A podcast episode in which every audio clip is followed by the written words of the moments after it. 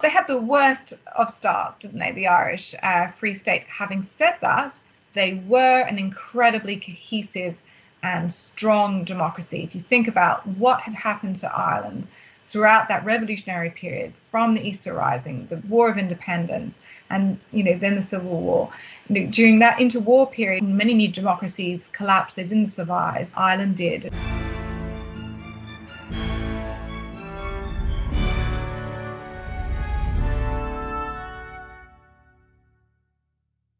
Hello and welcome to the Aspects of History podcast. My name is Oliver Webb Carter and I'm the editor and your host. Now, today I'm discussing the Anglo Irish Treaty of 1921, which was an important event during the Irish Revolution. Now, this revolution was a complicated one, but it is hugely important when understanding the relationship between Britain, the Republic of Ireland, and Northern Ireland today. The treaty was an important step in establishing Northern Ireland, and it also, to quote Michael Collins, the great Irish revolutionary, gave Ireland the freedom to achieve freedom. Again, to quote him after signing the treaty, I have signed my death warrant. Sure enough, within a year, Collins was dead, one of approximately 2,000 killed during the Civil War. My guest is the journalist and author Gretchen Friemann, who's based in Dublin, and she's written an account of the treaty entitled The Treaty. For many of Irish heritage around the world, and I'm one of them, this should be of interest. Also, in Britain, very few people understand the Irish Revolution, and it isn't taught in schools in England. So I hope you enjoy our chat. It's not an easy subject to rattle off, but Gretchen's book is only 250 pages, and so a great entry point. I've also put some additional resources in the show notes, including a great lecture series from Professor Michael Laffan of University College Dublin. I've also put a link in on a piece by Ronan McGreevy on the Aspects of History website. He's written a new book on an assassination that helped spark the Civil War. If you like the pod, please do subscribe. You can get hold of me on the Twitter at OllieWCQ, and you can get Gretchen at G underscore Friemann. I hope you enjoy.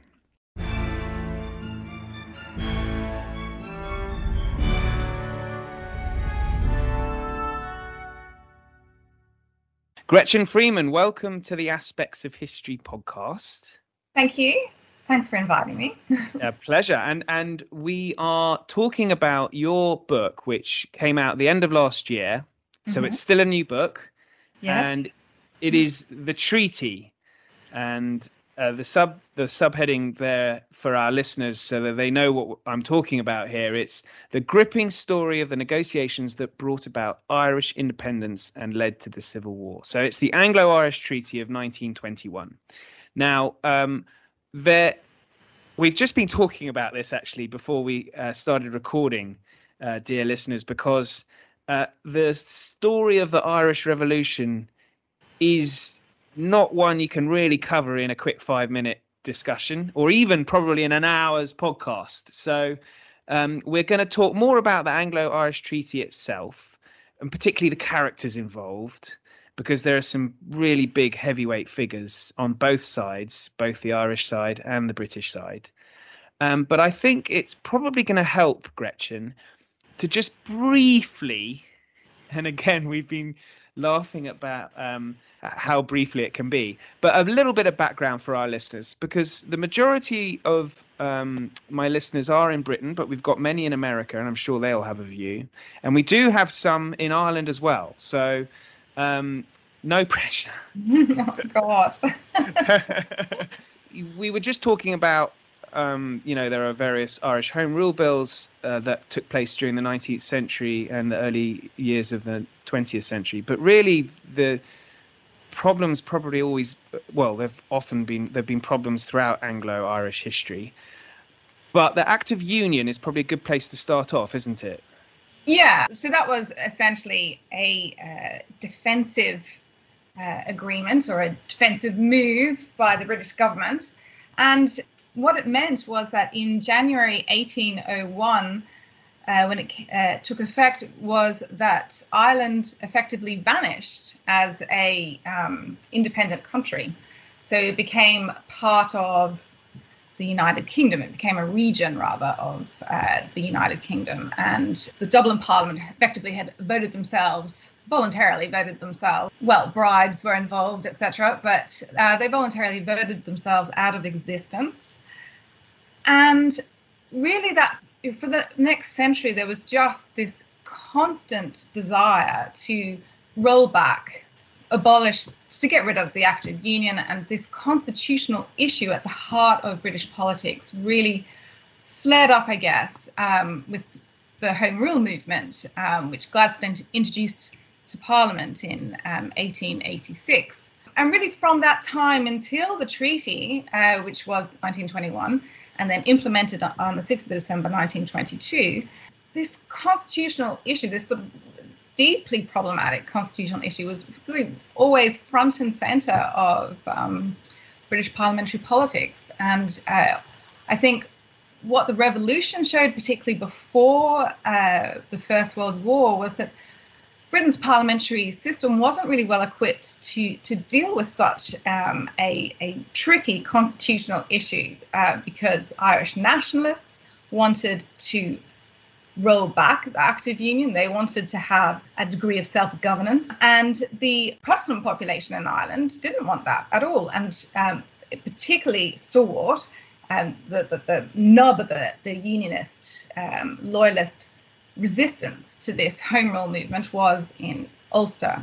Yeah, it, it, it just really poisoned British politics. Um, well, certainly um, from the time that um, Gladstone submitted it, ripped apart the Liberal Party. They had the second Home Rule reading in 1893. And just just to interrupt you briefly. Yes. Um, Irish Home Rule. What did that actually mean? Well, it effectively meant a limited amount of self government. You'd, you'd be financially dependent to a degree still on London, on the Westminster system. But um, you would have a degree of, it was sort of a devolution and a, a, a variation of devolution as to what you, you have now, almost a, a far more, uh, a, weaker version of that um, initially. What all of this unleashed was a ferocious um, identity, a, clash of identities. I don't know how much you wanted to dwell on this, but really Gladstone approached Home Rule with a sort of messianic energy. I mean, for him, it was it was a moral imperative to to give the Irish some degree of, of self government. Um, and you've got to remember that the uh, way that Ireland was ruled was that there was an entrenched Protestant ascendancy in Ireland. And so the Catholic majority of over 80% were always at a, um, at a disadvantage. And Gladstone wanted to um, address this. Um, I mean, if you look from 1801 to 1829, I think we were saying earlier that really, um, you know, before Catholic emancipation, the iniquities within uh, the system were appalling. I mean, sort of Ireland was ruled by a um, a succession of uh, coercive acts. So over the, the century, that there, uh, this movement towards obviously that the nationalist movement in Ireland gained traction, but also there was a a, um, a degree of support among the British at large that wanted that thought that there was a justification for Home Rule. It completely divided the Liberal Party, and then you have this situation where um, ultimately conservatives could always crush the home rule movement because they had the majority in the House of Lords. But uh, this all fell apart, of course, when uh, Lloyd George and uh, Asquith's government, um, Lloyd George, uh, Chancellor of the Exchequer at the time, when they managed in 1909 to to water down the, the, the way that the House of Lords could just you know come in and, and crush any sort of legislation from the House of Commons. So they weakened the House of Lords and then once that became apparent that the uh, to the loyalist population in uh, Ireland that they might actually have to accept through the parliamentary system constitutionally they, they would have to accept home rule rule from Dublin which for them was just totally anathema. It was this idea that they were going to be run by people that were in their view subservient to Rome you know. So um, they were just viscerally opposed to this. And, and this is when you get, um, and, and, bear in mind that also we have Andrew Bonar Law coming in as um, the leader of the Conservative Party in 1911. Um, and it, it, around this time, as it becomes obvious that you know that the House of Lords uh, dominance over um, the parliamentary system was going to be weak and that they were not, not going to be able to, to thwart Home Rule as they had previously, then what happens is that you get this increasing militant vein within the unionist um, movement. And let's just also put on the record that the unionist movement, the description of unionist, you know, really came about because of Home Rule. So you didn't have to say that you were a unionist prior to uh, Gladstone introducing Home Rule because both parties were um, unionists. So there was no need to, to, to use that um, description. By 1911, we're really getting this upswing in um, mil- paramilitarism. You know, we have the formation, or at least the, the um, Craigavon mass rally in September 1911 um, of uh, the Ulster um, volunteers, formally formed in 1913. But then we have these these marches um, and and it, as as in opposition to that again of course we have the irish volunteers forming but just to stick with the uvf for the minute this sort of get builds into a crescendo to the point where we have in march 1914 we have the curragh incident where um, officers from the south Protestant officers from the south, because you know they were invariably Protestant, were told, look, you know, you need to go up to uh, the north and make sure that they don't take any of these arms. You know, that, that you need to, to um, essentially uh, establish order, and we're trying to um, push our Irish policy through here. So. Um, uh, and it should. Pro- it's probably helpful to just mention. I, I think mm-hmm. with the British Army, the relationship with Ireland it's not like it, I mean, it's there's still a very strong relationship today with many Irish regiments in the British Army, but yeah. back then it was even more of a close. The British Army was was um, not only manned but also officered by many Irish um, Irish soldiers, wasn't it?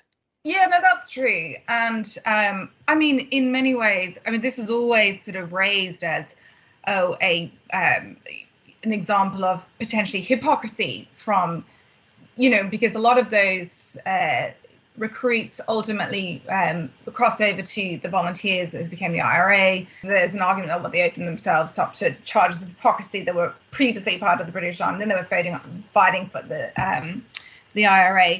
But I mean, you know, that this that was part of the empire system. You had to uh, be to not be part of the army would just be uh, really shooting yourself in the foot. Sorry for the for the uh, perhaps malapert um, metaphor there, but it, it, was a, it was a way of generating income. You know, I mean, and jobs were were uh, fairly hard to come by, and so obviously the British Army offered one way of um, having a, a, an income, of making a living. So yes, but in general, the officer class were dominated by the Protestants um, mm. and the Anglo-Irish ascendancy. Um, so, so what happened in the Curragh? I mean, as you, I'm sure all your listeners know. I mean, effectively, uh, the the officers uh, there was an incipient officer rebellion, and so they weren't going to go up. And uh, this Curragh mutiny was followed um, in April, April 24th to 25th, by the Larne gun running. Um, and uh, that, by this stage, we have about 90,000 in the uh, enrolled in the, the U- UVF after the uh, gunnery, they had about 40,000 rifles. So, you know, not not enough actually for every UVF member to have a rifle, but really that was um, at this point, you know, you could see that actually the British parliamentary uh, system was breaking down in Ireland, you know, because uh, now there's effectively an army, an alternative uh, system developing, it. and um, really the whole um, situation didn't come to a head because it was superseded by the outbreak of the First World War. Um, but yeah, it didn't, and the f- outbreak of the First World War was a huge relief at the time yeah. by, by Herbert Asquith, who actually says, "Oh, we'll now save from the uh, the Headache. problems of Ulster." Yeah, absolutely. I mean, he wrote to um, Venetia Stanley and said, "Thank God," you know, kind of you know, paraphrasing there, but yeah, but effectively that was the uh, that was the sentiment. With the World War One kind of saving the government from really close to civil war um, mm. prior to the First World War, we then have attention turns to to uh, events on the continent, and you know the horrors of the First World War and the trenches at which, by the way, I think quite a, quite a significant number of um, and this is perhaps speaks to the loyalty of of certain counties in Ulster to the United to the Union with the mm. loss of so many soldiers during the First World War. But the, the, the Easter Rising is probably the next big event to talk about. Would you say, yeah. unless I've missed something? And no, uh, um, the Easter Rising was absolutely the, the next big event, and it took um, the uh, British establishment absolutely by surprise uh, that it happened. And in fact, um, the the majority of the Irish volunteers were against it. Um, they, a, a, lot of them were thinking, well, we just need an absolute military uh, triumph here. But uh, what happened was the core of uh, the Irish volunteers, really the sort of IRB um, people uh, led by um, Pearse, they were the ones that um, decided, well, we're just going to go for an insurrection anyway. And um, the, the Easter Rising has. It really, this is a very small minority of people, isn't it? Really, ultimately. Yeah, it was a small minority of people, but it soon became a um, a, a, far wider mass uprising. Um, and the problem was that the way that the British reacted to that. Um, they cracked down. Um, they were very uh, they sort of treated in, in, as they have with all Irish rebellions, by the way, you know, the same could be said of the 1798 rebellion, uh, you know, when anyone suspected was just sort of shot. Uh, and um, I, this has always been a kind of um, a trend in the way that the British deal with the Irish, that uh, it's, it's sort of in, in many ways similar to the way that they dealt with um, other colonies. You know, Ireland wasn't a colony; it was a quasi-colony, though. Um, but they were very vicious when it came to suppressing any sign of insurrection or rebellion. Um, and actually, the majority of the deaths that were caused uh, on um, the during the Easter Rising, they were caused by the British military. Um, but that's not to say that the uh, Irish uh, volunteers didn't also uh, kill civilians. They did, um, but the Easter Rising has sort of gone down in um, the popular memory in Ireland as really a clean fight, as the Irish civilians, you know, taking on the might of the British Empire. And so, with the Easter Rising, I guess really capturing the soul of, of the Irish people, you have the general election in 1918 where Sinn Féin's very successful. After the treaty and the Civil War, there was a sense that the revolution had never been, it was not completed. And so they were going to take up that fight. And there was this idea that this was the pure fight. This was really what they had been, um, you know, what the whole movement had been about, and there had been um, some uh, appalling, invidious compromise, and that you know really your sacred duty to your nation was to the patriotic duty. The real, genuine patriotic duty was to actually um, continue the fight that Sinn Féin had um, uh, started. Um, volunteers in Sinn Féin had started, and that this was that the um, real, genuine uh, sign of patriotism that you wanted a completely independent Ireland, uh, an Irish republic. And, you know, the Sinn Féin movement was anti imperialistic. So um, I guess that's how it relates. But obviously, you know, uh, the Sinn Féin, that whole that whole Sinn Féin party fell apart because once the treaty, we'll get into that, but once the treaty was signed, pretty much every Republican organization institution fell apart. They all split down the middle. So um, okay and Sinn Féin, just to say as well, was a a loose umbrella organization, um, and that was part of its strength and also part of its weakness, its fragility. And interestingly, you could say the same about the Irish Home Rule movement because, again, it was a broad based movement and um, it, it, was a popular movement. Um, but it was a very diverse movement. So it sort of, you know, in, uh, swept in all you know, like centuries of various strains of of nationalism and people that uh, various groups um, sort of uh, campaigning for uh, a degree of independence. So so in that way, they're a little bit similar. they're both diverse movements, and that diversity is also their weakness. Um, but Sinn Féin in 1917 merged the, the you know, so in, in 1970 the merge of the merger rather of the Irish Volunteers with the Sinn Féin um, organisation, which obviously had been started by Arthur Griffith, but it was actually Eamon de Valera who um, takes over in, in 1917 because he's one of the um, few leaders of the uh, uh, Easter Rising that is still around, and he's seen as sort of you know, the bona fide. Um, genuine article more so than Griffith, who, but really by this stage had been um, you know, many held him in contempt, actually. Even by 1917, he was sort of seen as too much of a moderate, a bit of a sellout, uh, which is. Uh, he likes a dual monarchy, doesn't he? he yeah. He's got a dual monarchy idea. Yeah, he's, he's absolutely keen on taking, um, you know, accepting the crown under circumstances. Having said that, though, he's quite. Um, you know, he, he's quite uh, an Anglophobe in many ways. So um, it's misleading to think of him as being, you know, uh, not wanting a um, he that this idea that he's not a separatist. He just didn't, and this was what this was the problem with the Sinn Féin movement. I mean, you can't you can't argue the point over whether you were a separatist or not. Everyone agreed with the genuine the, the basic goal that they wanted to be a separatist, you know, a state. They didn't want to be attached in any way to the, to um, to Britain, to Great Britain. But um, there were disagreements and divergences over how much they were willing to sacrifice and how quickly that you know that that goal should be attained and at what cost.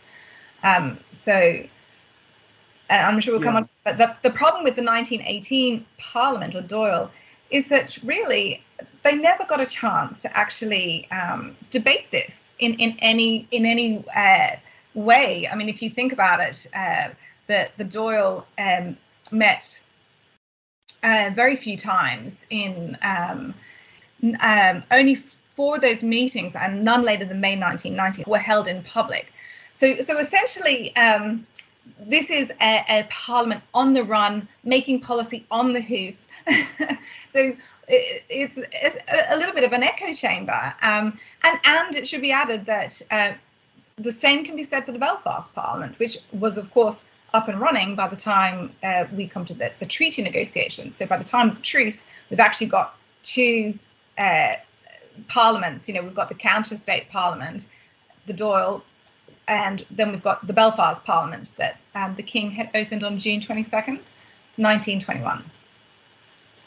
Okay, so we move to the negotiations. I, I mean, I, I don't want to spend too much time on the War of Independence, uh, uh, the War of Independence, except to say it was brutal, and it was brutal. It was awful. Yeah. Yeah, on both sides. Um, black and tans, famously um, by the British, and there were many atrocities committed by the other side as well, weren't there? Are you gonna? Um, no, no, would no, you I, say that's fair? I was going to say there are some um, historians that would say, well, you know, the, there's this.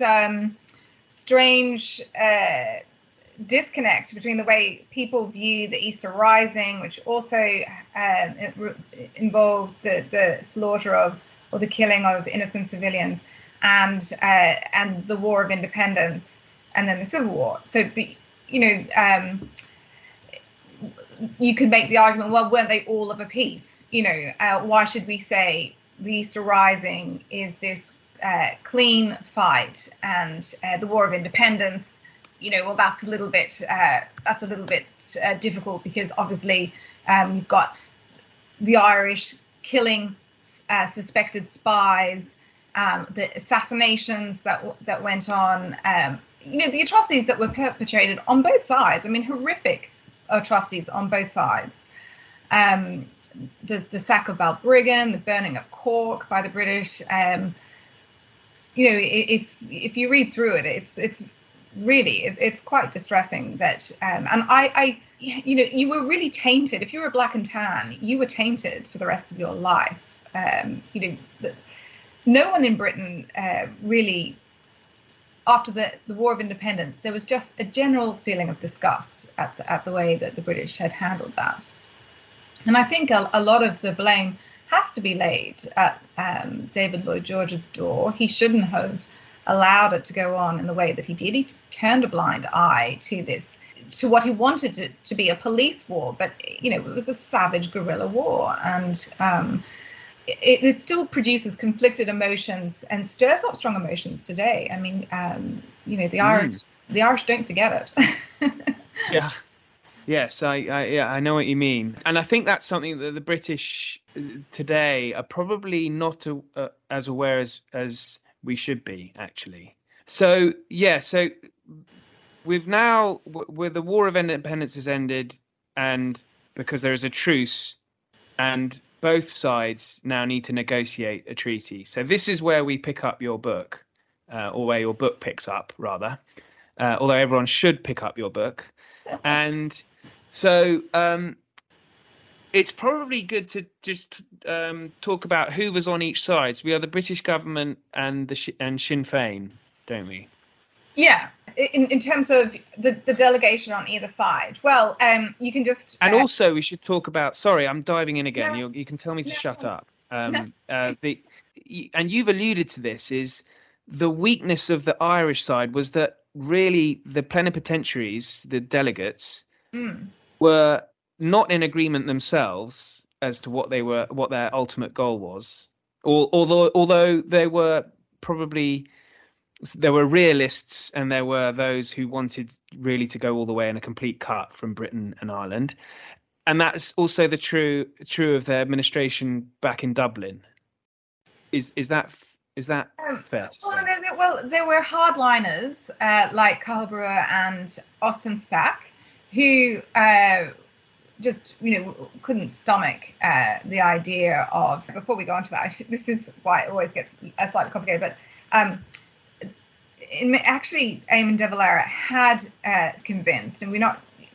It, it, was never clear to what extent uh, and Austin Stack were going to accept this, but he, he seemed to have um, convinced them that this idea that of a compromise, external association, um, could uh, perhaps bridge this, I um, bridge their desire for an Irish Republic and um, the British concern for Dominion status and keeping the Irish in, in the empire and retaining that unity of the empire because that was really their paramount concern. But just before we get into that, can I um, just sort of say that after the truce of which came into force at the start of July, then um, Eamon de Valera uh, travelled to London with a delegation, travelled to London to meet Lloyd George, and he met him alone in Downing Street, in the cabinet room in Downing Street. They didn't bicker or argue, but they didn't really get along. Um, and uh, I guess De Valera was a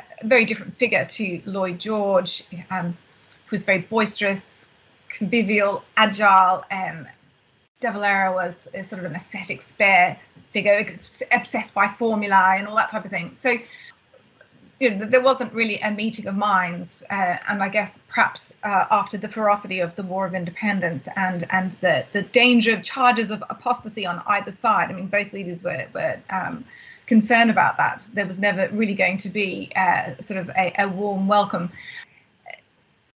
What what we do need to understand is that um, during those meetings in Downing Street, Lloyd George made it clear that if they didn't accept the crown or the empire then the alternative was war.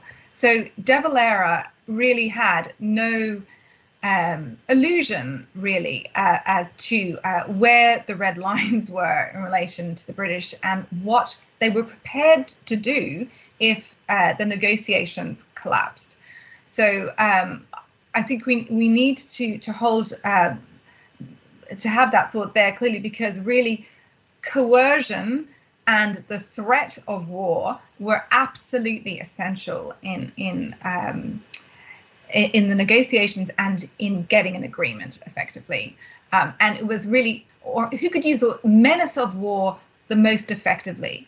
And I think that it was always the British that could do that, even though the British were terrified about the fact that the IRA were just actually using the truce and the treaty negotiations as an excuse to actually muster their forces again and renew the attack on an even greater scale.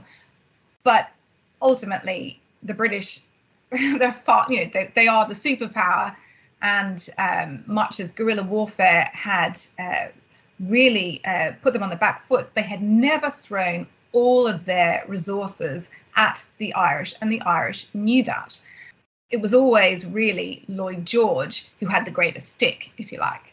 De Valera has, you know, he has these meetings with Lloyd George, and really um, the only record that we have of those, um, and of course they're not reliable, really, but they they're not gospel, but they actually um, give us a fair idea of what passed between them, and um, they're the, the Frances Stevenson's diaries.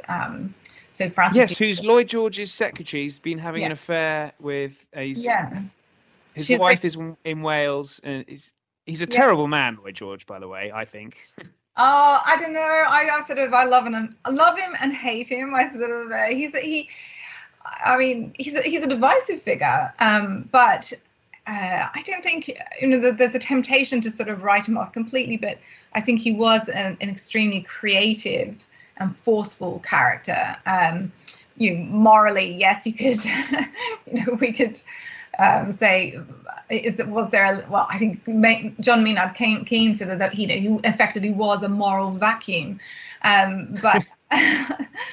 um, but the truth and, is, and you mentioned you wrote in hmm. uh, and also in your book, um, you wrote a, a, good piece for us on Craig's involvement in the treaty negotiations. And I'm sorry to keep on interrupting again, but he, you, you mentioned that Craig, when he learned that De Valera had met with Lloyd George alone, mm-hmm. Craig's, you're mad. You should, you needed a witness there. Yeah, well, um, so that was recorded. Um, I took that line um, from Max Aitken's. So uh, you know you have to. I think I did sort of say you have to caveat with it is Max Aitken's um, record okay. So Lord Beaverbrook. um, but yeah, no, I mean it's it's a great uh, it's a great line, isn't it? I, yeah. I, really don't think we would have had a treaty in many ways. I mean, it's a sort of ridiculous uh, what if question, but you know, if you didn't have somebody of uh, I guess Lloyd George's deviousness in, uh, to a degree. Um, right. Would you have had a treaty? Probably. I mean, you know, I, I don't think you would have. But um, you know, I, I I did once say that to him in a story, and he goes, "Yeah, but so what?" You know. So, so I agree. You know, like to extent, he was. You know, he he was the prime minister of the time, and um, I I think that the British had a great, in many ways, they had a great asset in Lloyd George because he managed to, by I think quite devious means, um, to uh, to achieve a, a, settlement. And it was an extraordinary achievement because it looked absolutely. I mean, how are you going to reconcile these two opposing factions or three opposing factions. How were you going to to square this circle that looked almost impossible from the outset? And and Lloyd George's uh, counterpart Arthur Griffith. Yeah, you've, you've the delegations. Yeah. Yeah. Well, well we, we, don't have to go through each and every okay. one, but the, the, sort of the yeah. main players really. Yeah, uh, well, uh, which, Lloyd George, I guess, and, and Arthur Griffith and Colin, Michael Collins, of course.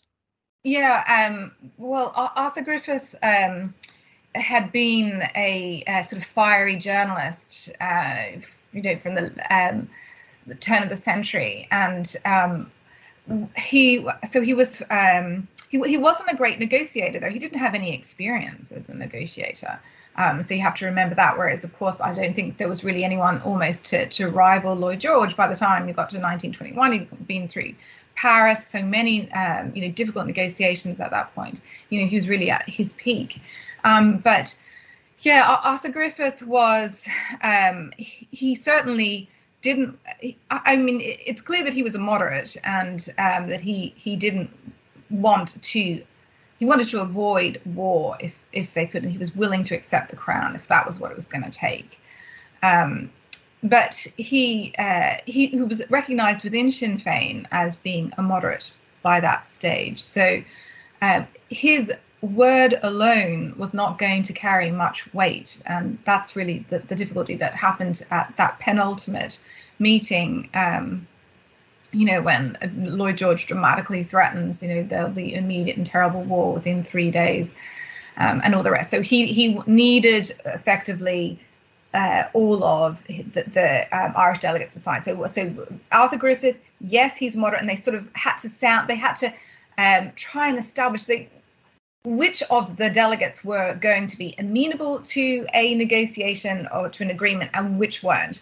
Um, so there was some confusion as to whether uh, Collins was really a hardliner or not. It turns out actually that he was always sort of inclined towards um, moderation, at least towards some sort of um, compromise. And um, you know, again, I, I think Collins was quite um, pragmatic about it in a way because the idea of having to um, renew the war with limited resources, and if the the British were to throw everything that they had at they had at the Irish, that was going to be very difficult for Collins, especially after the truce, when sort of the whole um, everyone had been sort of flushed out, and uh, he was never going to be able to to return to that position of being, you know, um, sort of under the radar um, and able to.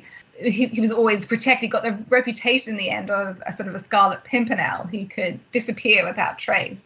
Um, and always elude the, the crown forces. I mean, Collins was always the more charismatic figure, um, and there was absolutely no way that, again, you could not have Collins part, as part of that delegation. So, of course, there's a ferocious argument in, in um, Dublin. And, of course, down the decades, you know, who should have been part of that delegation? De Valera, right? So, why wasn't he part of the delegation? But there's a lot of um, sort of myth attached to uh, De Valera having uh, thrown uh, Michael Collins to the wolves, you know, made him sort of put him in this precarious position.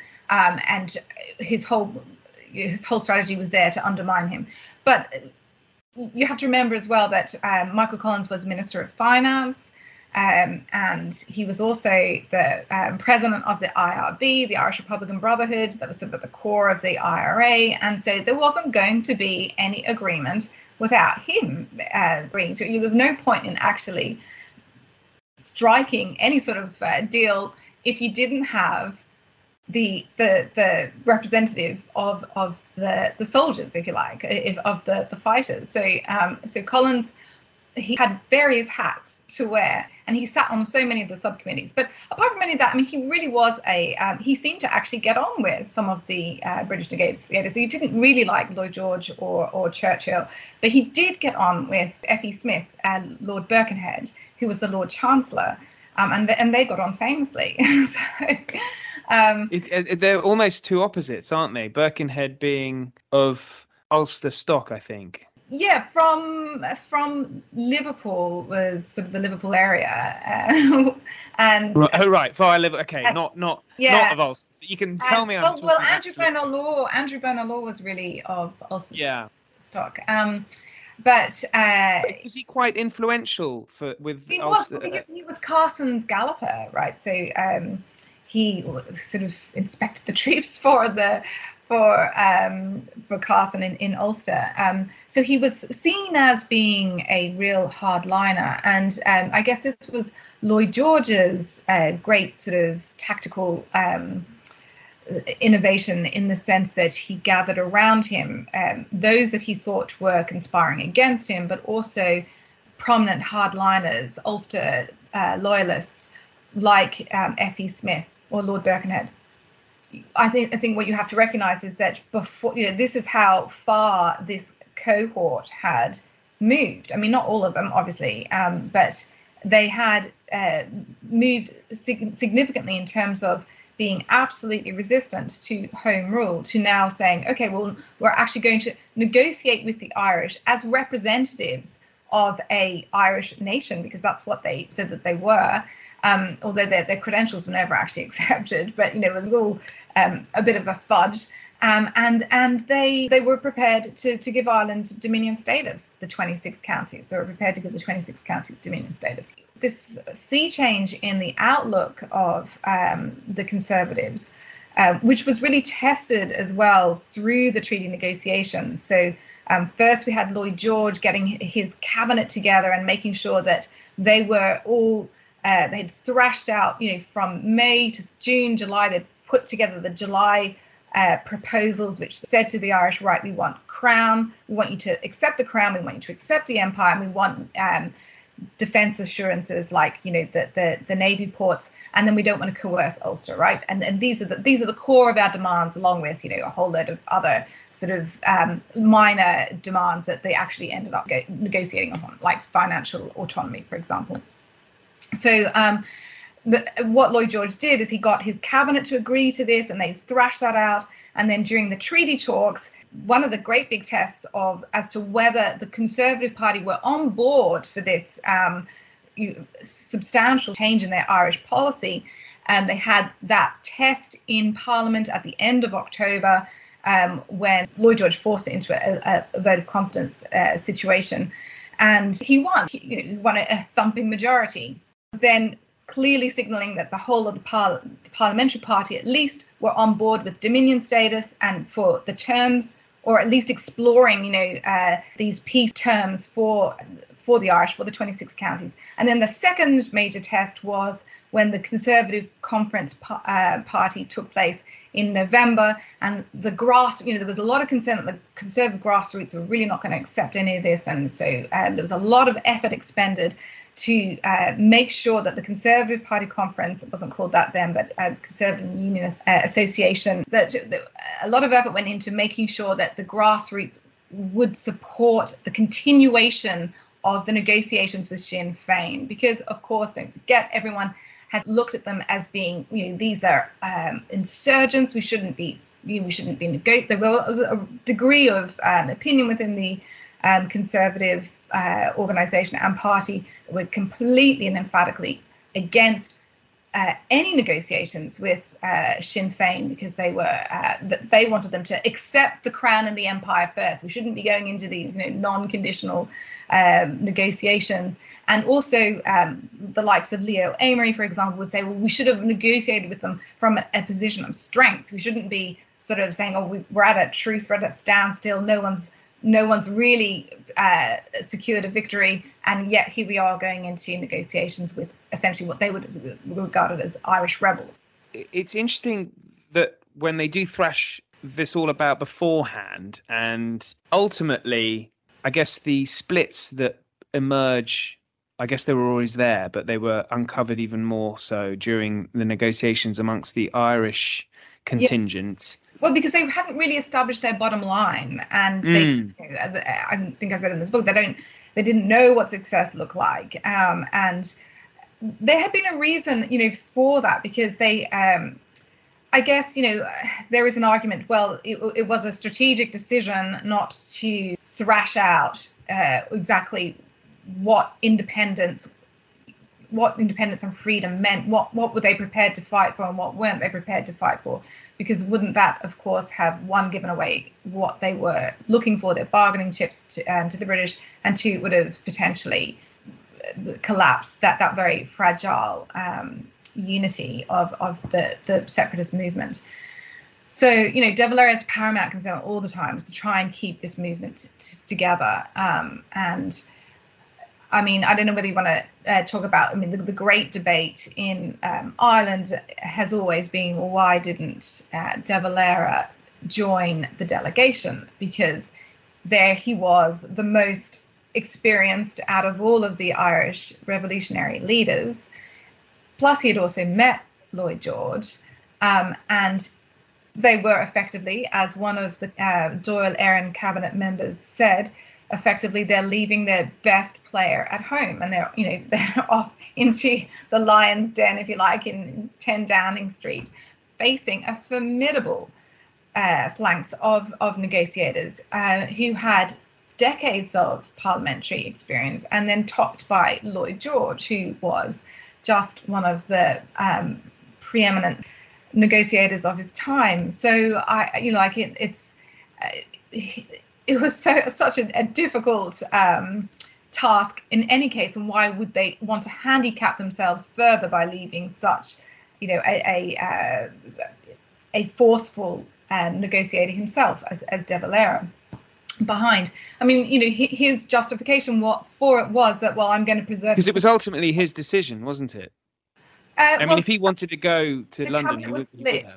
Yeah, then the cabinet was split as to whether he should go, and he and his and his vote was the casting vote, um, and and he said, yeah, like I'm I'm gonna I'm going to be the uh, symbol of the republic, the uncontaminated symbol of the the, the republic, uh, and so the idea would be okay that um, did he deliberately uh, ex- did he deliberately undermine the negotiations and did he want them to fail so that then he could uh, impose his own solution? And that could have, you know, inevitably, you know, this is the way m- many people would think about it. That you know, because there's an awful lot of um, an awful lot of concentration on the Collins and De Valera dynamic. Um, Collins was obviously De Valera's closest challenger, um, and this is because De Valera had been away in America for a lot of the um, War of Independence. So, uh, you know, Collins's profile and uh, had had shot up while De Valera was away, and he was the one prosecuting the, the war effort. It's hard not to assume that De Valera had underhand, that he was underhand about the whole thing. He never really spelt out what his intentions were and um, he was one of the most frustrating characters to, to deal with in the book. Um, I would read and pore over his words and try and actually work out what on earth he meant. and he would send over these convoluted uh, statements to uh, the, the delegates in London. Um, saying perhaps I'll come over, but I probably won't come over. He relied on obfuscation all the time, and um, the difficulty was though that he had hardliners at home, so he was trying to keep them um, appeased.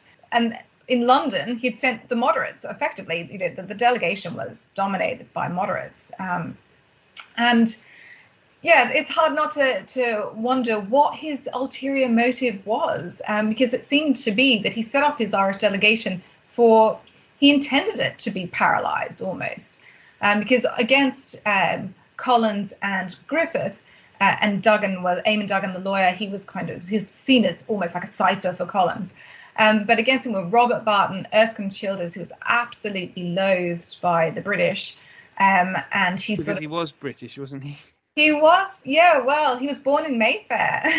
he came from an Anglo-Irish uh, background, so um, the lower. Yeah, I'm, I'm uh, public school educated. Yeah, Haileybury. He went to the Yes. same school as Lionel Curtis. And he went from almost like a, a, a conservative view of Ireland, thinking, you know, almost to the extent that he was at the Tory spectrum, and then he went completely to the other side and became this evangelical Republican. Um, and uh, the same can be said for fervour of the convert, isn't it? Yeah. yeah, yeah, exactly. Um, and well, the British absolutely loathed him, and and that was why they tried to uh, Lloyd George um, made sure that uh, I think by after the seventh, so they had seven plenary sessions in the, the treaty talks. Um, and they absolutely got nowhere, which was, you know, De Valera's strategy working to a degree. Um, But then, does that mean he didn't take the British threat seriously that they would want war if the talks Yeah. collapsed? Well, so this is, and this is the interesting thing, isn't it? I mean, uh, uh, we'll never know to what degree he, what he was really thinking during that period. Um, but what we can say is that uh, before the treaty negotiations began, De Valera was very much uh, pushing the moderate line. He, there were these uh, unending exchanges between Lloyd George and uh, public exchanges of letters between Lloyd George and Eamon de Valera before the treaty negotiations began, just sort of trying to establish the parameters, the talks about the talks, if you like. And um, Eamon de Valera really very rarely referred to the use or use the word republic. And in the Dáil, he was trying to you know um, adjust expectations. Then when the talks got underway, he became just he seemed to want to interfere all the time. Um, even though he had made them plenipotentiaries, um, the other um, problem was that by the end of the treaty talks, he was really gung ho, sort of trying to rouse the population up back to um, the idea of military conflict and we have to fight for our freedom and all the rest. And and the tenor of his rhetoric was really it's extremely belligerent. So he was sort of you know rousing everyone to war at, at the very final uh, during the final days of, the treaty talks when everything was uh, on the precipice and he has always been uh, accused. You know, uh, he was attacked for that. You know, why did you rush back to the Rock of the Republic um, after um, you sent the others off to London? And and I just wanted as well, well to say in terms of the, the instructions that the Irish delegates had, they were very confused. They were um, completely contradictory. So um, they'd been given instructions by the Dáil, but then separate instructions by the cabinet, private instructions by the cabinet, secret instructions that they were not to make any um, agreement or make any um, substantial decision without referring back to the cabinet. You know, so it was all uh, extremely difficult, and um, this was surely not the way to um, to to make sure that negotiations were going to be successful. It seemed to sort of damn them from the outset, didn't it? Yeah.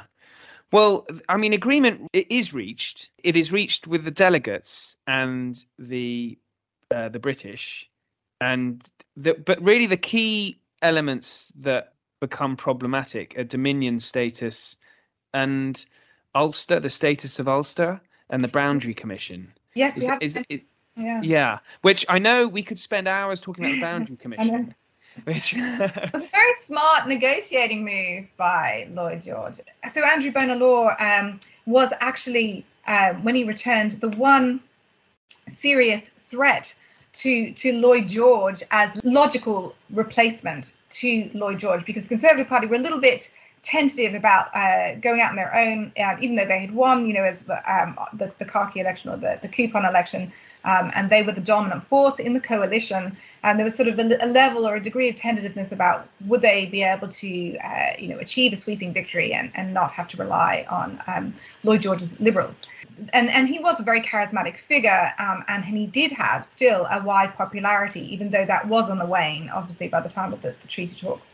Um, so and and here is Andrew Law comes back as a um, a a potential leader. You know, so if Lloyd George fell, the Conservatives knew that they had Andrew Law, and he was the one that really he, he appealed to all sections of, of the party. He laid down a marker because effectively what Lloyd George was trying to do was trying to force Ulster's Unionists into this all Ireland parliament, right?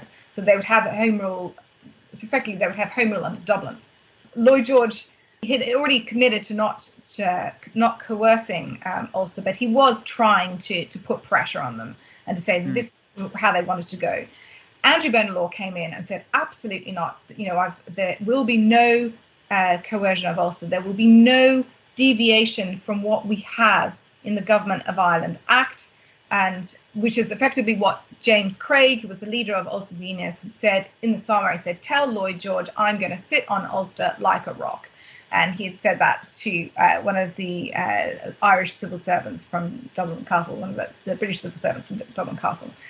So um, when Andrew Bonar Law threw down the gauntlet in this way, you know, saying thus far and no further to Lloyd George, like stop your uh, attempts to try and force Craig into and his cabinet into a certain position, then uh, Lloyd George knew categorically that he had to have, you know, he had to follow a different strategy. But already had already been, it, it was uh, quite clear that this was something like this was going to happen. So I mean, someone of uh, Lloyd George's creativity was never just going to be stumped by that. So um, he'd already um, tried to persuade um, and and sound out Griffith and Collins as to whether they would actually accept a boundary commission. And so what happened was that Griffith said um, yes, well, I will, ex- I won't stand in your way.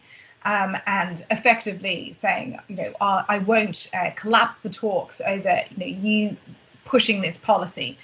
And key to this, and Collins was very unhappy about it initially, but key to to um, softening up Sinn Féin, if you like, uh, towards this this policy Tom Jones was absolutely vital in, in, in Anders, and he was the deputy secretary to the cabinet. He was a confidant of Lloyd George. He was also a fellow Welshman.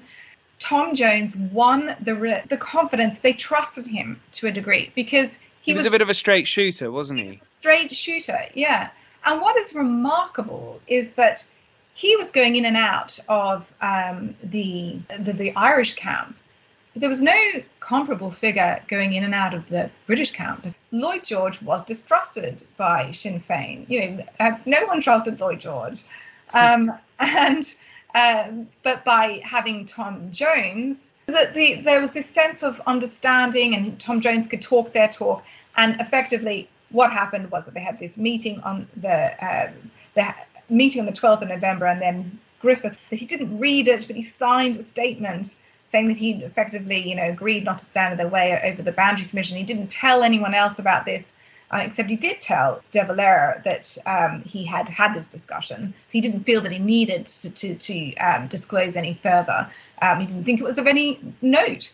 Um, and uh, what this did, the Boundary Commission effectively, uh, they, uh, Collins and Griffith, I don't think they would have signed the treaty if they had thought that the Boundary Commission and, and the intense discussions over this boundary commission really uh, carried on right up until the very the final hours of the treaty.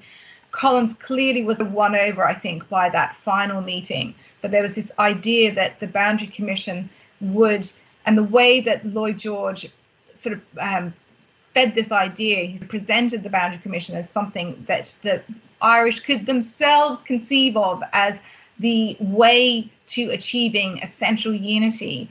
So he allowed them to think that, but uh, he didn't really spell it out. And of course, the Irish really fell down and not demanding greater detail. Um, and that was you know, Lloyd George's great strength that he could sort of promise the, this uh, idea that they were going to achieve their aim, they were going to be able to get essential unity, and effectively that the, the Protestants, uh, Ulster's Protestants, would be confined to a tiny little area um, in the northeast and that ultimately that that would not be economically sustainable and they would wither away and then they would ultimately join an all Ireland. Okay, but it didn't come to pass because obviously um, economic and geographic sort of uh, considerations. Uh, you know, like we won't get too much into the, the, the boundary commission, but you know, it was the, the great flaw re- really was that the Irish didn't um, determine, they didn't um, ask the detailed questioning that they should have. And in the treaty debates after the treaty was signed, nobody really seemed to care about it because they thought, oh, you know, that that's a boundary commission. Uh, that's the essential unity element. Uh, yes, it's barely mentioned, isn't it? Barely the... mentioned. Their major concern in the treaty debates were, you know, they were very uh, almost a sort of uh, messianic sort of concern about the the oath, and the oath was so important to both the, the British and uh, the Irish. The oath to the king. Yeah. Well, let's remember it's a, it's a, an oath of fidelity first to the Constitution and then to uh, of, you know, of um, oath of loyalty to the king, so or to the monarch. So, so it, it really exposed um, how Sinn Féin thought of. Uh, they they never really had a coherent policy for the North. They always, their whole approach throughout the negotiations was that, God, you know, if the English would just get out of the way, we could solve these problems ourselves. And, you know, really they uh, assumed that once you know, Ulster's Protestants, if they could just sort of get over their pig-headedness, um, that they would basically wake up to the enlightened self-interest of an all Ireland, you know, that they could be part of uh, the, the independent Irish nation. Um, and and well, they, there's always an assumption that. Uh, sorry to interrupt. There's no acknowledgement of of what what it means to be a unionist. I mean, the clue is being in the name, in the, in that they didn't yeah. want to be separate from.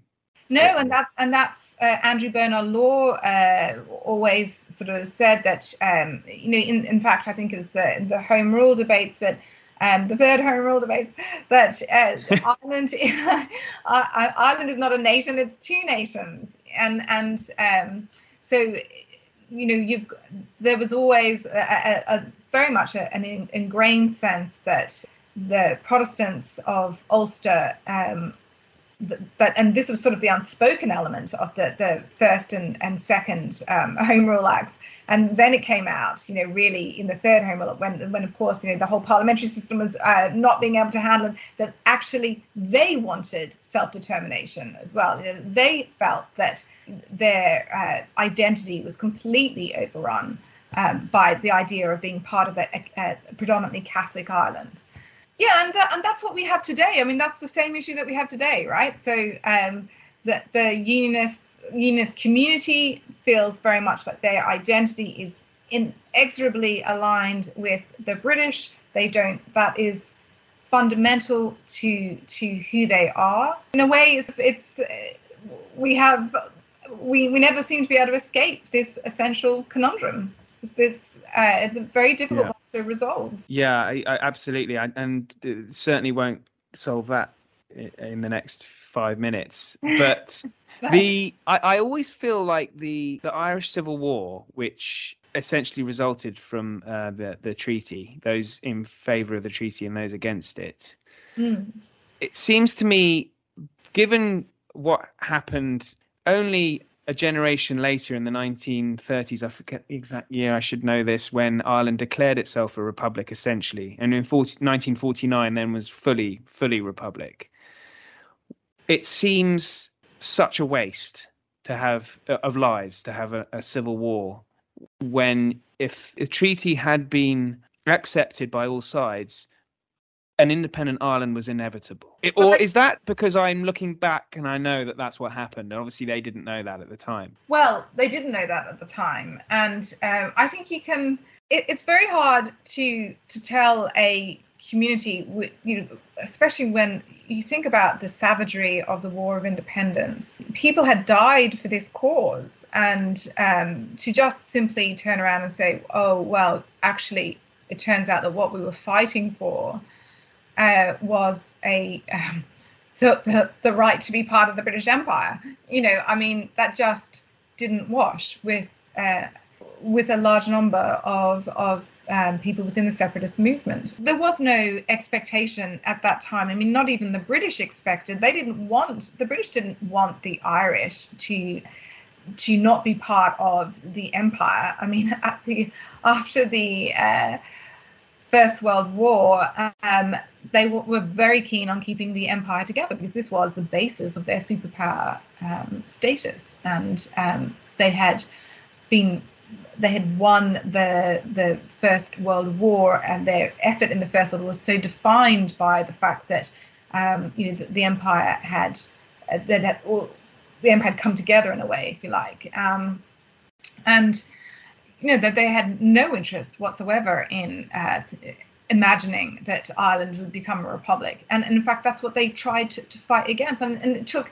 really, you know, as you know, that um, I'm sure much better than I do. I mean, it was really it all began to fall apart after the Second World War, but certainly after the First World War, there was no willingness at all. I mean, the, the, the idea of the empire, the unity of the empire, um, the majority of British people thought that that was a good thing, um, and liberals and conservatives wanted Ireland to be a dominion. Dominion governments wanted Ireland to be a dominion. The Americans wanted Ireland to be a dominion. So, you know, um, and, and, yes, you look back and think, oh well, did it need all of that violence? Did it need all of that bloodletting? It's, uh, know, it, it and, and, certainly the Civil War is seen as that. It's seen as almost a descent into madness, um, and and it really um, it, it, hardened British attitudes against the Irish again, um, and it also um, bewildered uh, you know, their, their, supporters across the empire, across the Commonwealth as well. Um, so. Uh, it, it, what they had the worst of starts, didn't they? The Irish uh, Free State. Having said that, they were an incredibly cohesive and strong democracy. If you think about what had happened to Ireland throughout that revolutionary period, from the Easter Rising, the War of Independence, and you know then the Civil War. During that interwar period, many uh, many new democracies collapsed. They didn't survive. Uh, Ireland did, and of course, as I say this, I'm always thinking, oh yes, but there's so many people that, my God, you know, they they they gave up. That they they shouldn't have um, conceded to the British. They should have they should have kept going. Life is a compromise, I always think, but then that's um, that's just me. I know a lot of historians would say to a room of students, would you have signed the treaty if you know you were in this situation? Would you? And always a majority of people say yes, I would have signed the treaty. Um, but that's interesting. Yeah. Uh, well, because they know what comes afterwards, right? Yeah.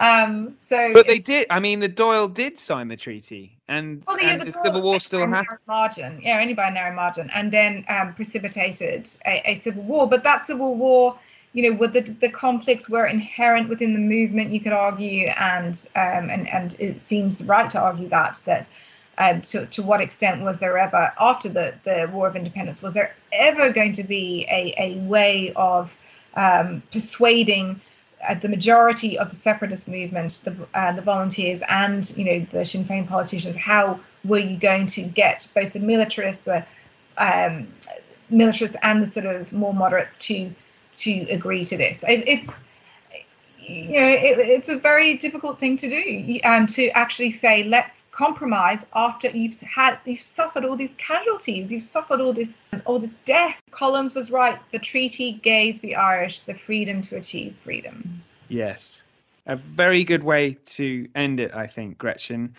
But i know that we probably could have spoken for another hour and 20 minutes or so could speak about this for a very very long time. It's a it's a very difficult topic to talk about to be honest because it's so current. So yeah it's just a really it's a fiendishly complex and and very sensitive topic. And uh, you know as an australian i just kind of trample on in. Yeah well no i think you You've done a great job. I really, I've really, really enjoyed reading it. I've taken up enough of your time, Gretchen. Yeah. Um, I would love to be able to get you back on to talk more about Irish history. It's been really interesting. Okay. Oh no. Well, thank you very much. I really enjoyed this, um, and I hope that. Um, you know, I hope I got across some points well, and you know, yeah. You did absolutely, absolutely, and it is a complex subject, and uh, I'll put some links in the show notes for our listeners so that they can find out more if they want to. Um, I listen to a very good podcast series with Michael Laffan that's available oh, yeah, through. Great. Yeah, he's great. He's got a very good sense of humor. Big big he's fan good. of his. Oh well, he's a professor at UCD. Yeah. yeah. and um, so I'll put some links in there for that. That covers the whole of the Irish Revolution from uh, Home Rule in the late 19th century all the way up until um, uh, the Civil War. Uh, but Gretchen, your book, The Treaty, the gripping story of the negotiations that brought about the Anglo-Irish Treaty. Well, that's not the full subhead, subtitle. The gripping story of negotiations that brought about Irish independence and led to the Civil War. Uh, the treaty, uh, fantastic book. I recommend it. It's it's what's great about it is that it it covers the whole treaty negotiations, but also important facets of the revolution in only 250 pages. So very well done. Thanks, Oliver. Well, there was certainly a lot there, but it really is worth reading into more. You can find links in the show notes. If you have any questions or feedback, you can get me on the Twitter or email us at history at aspectsofhistory.com. I'll leave you now. Thank you and good night.